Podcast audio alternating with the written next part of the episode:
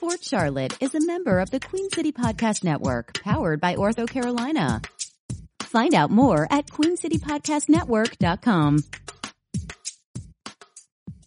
Welcome back to Sports Charlotte. I'm host Ashley Mahoney, Herb White, our editor-in-chief. My co-host is not with us this morning, but don't worry, he will be back soon. And joining us today, we have Charlotte native, professional soccer player, goalkeeper extraordinaire, Brandon Miller. How are you? I'm good. I'm good. Thanks for having me on the podcast. Absolutely. And hey, we're caffeinated, not water. We're good. We'll roll this beautiful Saturday morning, despite whatever is going on outside. It's a little, little dreary, a little gray, a little typical mid-August in Charlotte. You never know what you're going to get. But you guys get to play in it tonight, and I know that it was a late one. Exactly. So you're praying for no no storms, no lightning. Just let us get the full 90 minutes in move on to the next one. So tell me a bit about, you know, being this far into the condensed USL championship season, the 16 game regular season, you're five games in. What, aside from the, the obvious parts that are very, very different about a normal season, what are some of the biggest differences with heading into this condensed USL championship regular season? Uh, I think it's just getting used to the lack of, you know, training. Um, I mean, we, we have, obviously we're not playing every single day, but, you know, it's, it's hard to get, you know, the consistent training sessions in that you're used to. Um, and the, the time you have to improve on certain things, um, because now, you know, we're played Wednesday, you know, you know, typically have a hard session after, after the day after a game and then the day before a game, you don't typically have a hard session and here we are game day now. So um, you don't have a lot of time in between games to really correct things on the field uh, that you want to. So like, you have to depend a lot on video sessions, a lot on just communication between players and the coaching staff, understanding what went wrong and, and how we can fix it, and not necessarily being able to do it on the field as much as, as you would like. That being said, you guys played your second match back at Birmingham. It was a 4-1 loss, and then turned around played them again this past Wednesday night, held them to a 1-all draw at the Sportsplex at Matthews. Like you said, there's not as much time for training, so the quite significant difference in a 4-1 result versus holding them to that 1-all draw. What were some of the biggest differences between those two matches?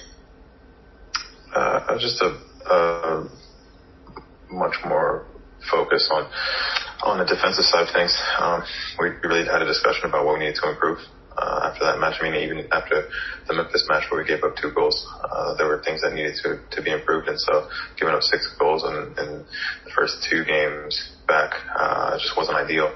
And so we we really had to look at what defensively starting up front and all the way you know going all the way back to me what we need to improve on uh, the communication aspect the the movement aspect as we as we shift as a team um, how we can improve the little things the little individual mistakes that that lead to a lot of the goals that we're giving up. And you've had a consistent back four throughout the stretch but you also have a lot of games coming up in the next month and a half. It'll be four for the rest of the month, seven heading into September. I mean, whichever league you're playing in in any part of the world, that's a lot of playing in a very short amount of time. How do you expect Coach Jeffries to perhaps make alterations to the lineup, perhaps get some of the younger guys in, or will it be more of a matter of, all right, just see how everyone's feeling, and if it's working, keep it? Uh, I think, I mean, I think it's got to be a mixture of both. I think you look at um, who's performing well and you don't really want to overload them and, and really, you know, break them down too early in the season, but at the same time, you don't want to break that rhythm. You look at Dane who scored three goals in, in the past three games and he's, he's doing well, um, performing well up front. You know, it's, it's about managing his, his workload as well as keeping him in rhythm so that he can continue to score and continue to perform for the team. Um, but we also have, uh, a good number of guys who can step in and, and uh, contribute to the team. So uh, it's just a matter of, like you said, we've got four games in in the next what, 15 days. Um, I'm sure there will be some changes, but it's, it's having confidence in those guys to step in and, and do the work necessary to to get the results. Obviously, you are a veteran leader with this squad. You know the league inside and out, but you also have young guys like and Sabella who are really just getting their first taste of professional soccer through the USL Championship. How are you seeing them adapt to this level of play? And are there any particular areas you'd like to see them improve despite having a very interesting set of circumstances to do it in over the next month and a half? I think the the young guys have done well uh, to come in, and, and main thing is confidence. Um, being able to do it in practice is one thing, and being able to do it uh, in a game against uh, a quality opponent is another thing. I think that uh, you see the way and came in last year um, versus where he's at now. I think there's been a lot of growth there in terms of his confidence on the field and his ability to connect with players and go at players and create things. Uh, so I've, I've been happy for him and proud of him for his development there. I think the, the main thing for the young guys, and you can look at it last game, we gave up a goal in the 93rd minute uh, when we're a man up and we're one goal up. Uh, I think you know we can manage that game better uh, to get our first win since coming back and to get our first shutout since coming back. So I think a little things, those are, those are little growth areas that, that can, uh, can still be improved on. I think we, you know, we managed that game. We get out there with a 1-0 win, a big win for us and a, a big three points. So, uh, hopefully we can, we can learn from that experience and, and learn how to manage games better, uh, towards the end. Of course, you've been very active throughout the, I'd hate to call it the uh, season suspension if you will, from March until now. And of course, you community advocacy is something that is very important to you as well as to your teammate center back Hugh Roberts. But tell us a bit about you know what you've been doing off the pitch, particularly with groups like the Young Investor Society, like Heal Charlotte, and just how you're making sure that your influence isn't only felt you know on the pitch for 90 minutes, but off the pitch as well. Um, yeah, so I guess originally I got involved with, I'll start with Heal Charlotte. I got involved with Heal Charlotte, um, because I live, I, live over near Camp North End and if, if anyone's familiar with the area, that's pretty close to where what many people refer to as tent city, um, where a lot of the, the homeless in this area, uh, in Charlotte live. And, you know, driving by that area every single day, uh, it, it started to take a toll on me. And I'm just realized like, well, what can I do to help these people? What can I do to help? Because a lot of these people look like, you know, there's a lot of minority people in these in these communities who don't don't have the resources. Um, on on Juneteenth, actually, I was at uh, I was at a, a rally uptown and I, I heard Greg Jackson, the founder of Heal Charlotte, speak, and I just knew that was an organization I wanted to be a part of, and so I reached out to him. We we connected, we had conversations. Um, I just wanted to see what I could do as a professional soccer player, as a black man, as a as a native of this community to to help amplify his voice and to help his organization grow. And so, you know, what we've been doing so far is just raising money every single game to to help support them because there's a lot of things that they do within the community that people don't really know. Um, for example, they house they house families who need temporary housing, um, and that costs money, obviously. And so, you know, some of the money that we're raising goes towards that. Uh, they have an initiative where they want to purchase a, a motel uh, and develop that into low income housing. And uh, some some of the money is going to go towards that. We're working on a policy campaign right now. Um, that's towards low income housing in the area and how we can increase those units to help the homelessness population uh, in this area. So that's one organization that I felt was really big for me. That's that's more so on a local level. Um, you know, being a Charlotte native, I want to impact this community I grew up in as much as possible, and I think that's one major way that we can do that, uh, especially in, in this COVID era era right now that's causing a lot of uh, issues in, in, in terms of housing. Um, but also with the Young Investor Society, I thought that was something uh, that was key for me personally because I, I mean, I went to Charlotte Country Day. I went to University of North Carolina Woman, and the first finance class I took was when I was a senior in college, and I don't really. I didn't really think that it was that beneficial for me at the time. Uh, maybe it was I didn't pay attention enough, but um, I don't think it was engaging enough, and I don't think it gave enough real life information to where I could go out into the world and make the decisions. You know, I, I bought my first house back in 2017 and I didn't really know enough about the process to really feel comfortable with it, but I knew I wanted to, to purchase a, a property to have an investment, things like that. But um, if I can get that information out to the kids at a younger age, uh, specifically in these at-risk communities, these low-income areas where you know, money may not be talked about as much as in, in, you know, I went to Charlotte Country Day where a lot of these parents, a lot of these leaders are, you know, they're, they're CEOs, they're, they're prominent people in, in big companies. You know, these are, you have to think about the conversations that kids are hearing at home in those neighborhoods versus the conversations kids are hearing at home in lower income neighborhoods. Like there's, there's different things that, that they're learning. And so if this program can help these at-risk youth you know, learn more about financial literacy and then hopefully take that back into their communities to then grow businesses or, or, you know, just instill this, this, uh, type of learning, this type of education that can help them grow. Uh, I think it's just, uh, it can be a massive success. And so that's why I'm pushing this program so hard because I think it can be really impactful, um, in, in a lot of communities in the Charlotte area. At what point in your career, or perhaps this is something that you always felt was you know, kind of a calling for you to be not just yes, fantastic goalkeeper, do your job, great and wonderful, but to really take that extra step of advocacy and say, you know, there are things that can be impacted by my presence in this sport. Here's a way to translate that onto a larger scale.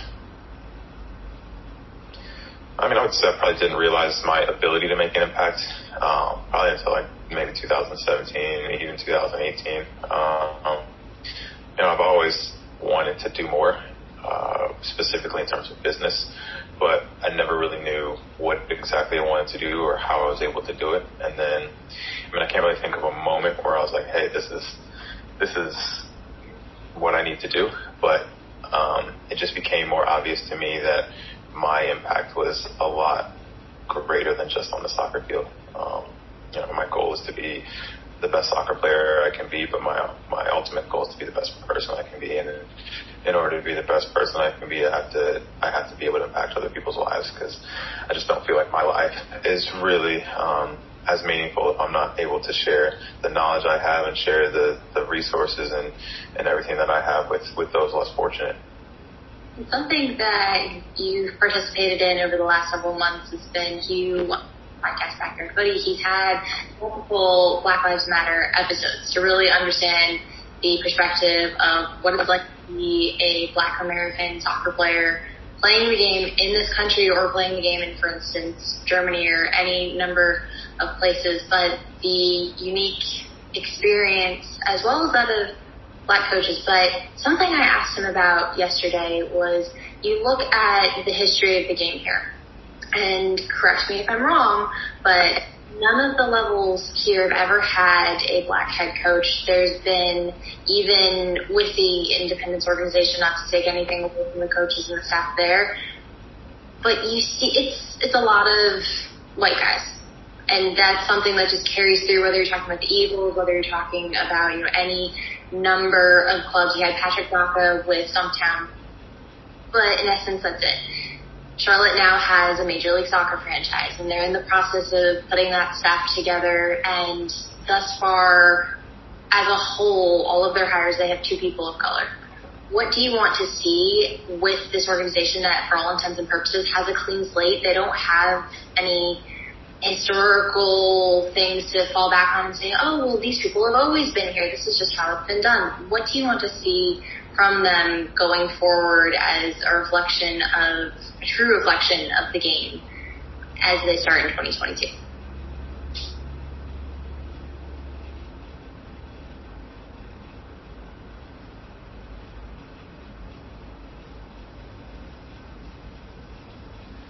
I think it's just got to be a reflection of the community and so on the Charlotte community, right? The Charlotte community isn't just the that. So um, I think that your your organization, whether it's your players, whether it's your coaching staff, your technical staff, the front office, that has to be a reflection of your community and who's represented in your community. You've got a large Hispanic community, you've got a large black communities, minorities communities, and different pockets all around Charlotte, um, as well as, as well as a, a large white community. I mean, you do have to have a representation for for those communities, and it's not just a representation, but you you got to be able to empower those people to make decisions within your organization, which are going to impact your organization and ultimately impact the community. So um, it's not simply just hiring a, a ticket salesperson, a black ticket salesperson, to you know go make phone calls to the black community. Um, you know, how are we empowering those people to make decisions that will ultimately impact the black community in a positive way on the soccer side as well as just in general.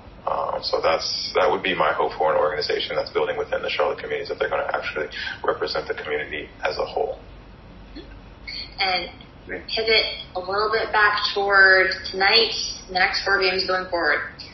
One, what's your prediction for the result tonight? And two, how does the club finish over the next four games? Is it a four game win streak? I mean, I, that would be ideal, of course, but if you could blow out your crystal ball, how do the next four games go? I think we build on what we uh, our results on on Wednesday. Obviously, giving up the 93rd minute goal wasn't ideal, but know, we played well in large stretches for their win since coming back and our first shutout since coming back. Um, um, and with a week break, I think we we have some time to you know adjust any kinks that we have moving forward, and, uh, and we go into Miami feeling pretty confident. Uh, I, I feel confident that over the next four games we can we can uh, you know collect a, a number of points a number of points. Uh, we have to play Miami and CFC and Birmingham if I'm correct. Um, and so it's what three of those three of the next four games being at home uh, and you know obviously no fans around, but in an environment that we're comfortable in. Uh, past two games at home, we've we've gotten at least a point, so I feel confident that we're to end, we can end the month um, with at least a few wins. Hey, it would be the first one since the season opener in March at Sporting KC2. So much success with not only tonight, like you said, fans aren't allowed, media isn't allowed. I'll be bugging you all a lot more via Sports Charlotte, which we look forward to. We appreciate your time. As always, Brandon, tell people how they can with you, with your brand Prime Focus Goalkeeping, and what's the best way to get in contact? Uh, I'm honestly getting in contact. Easy.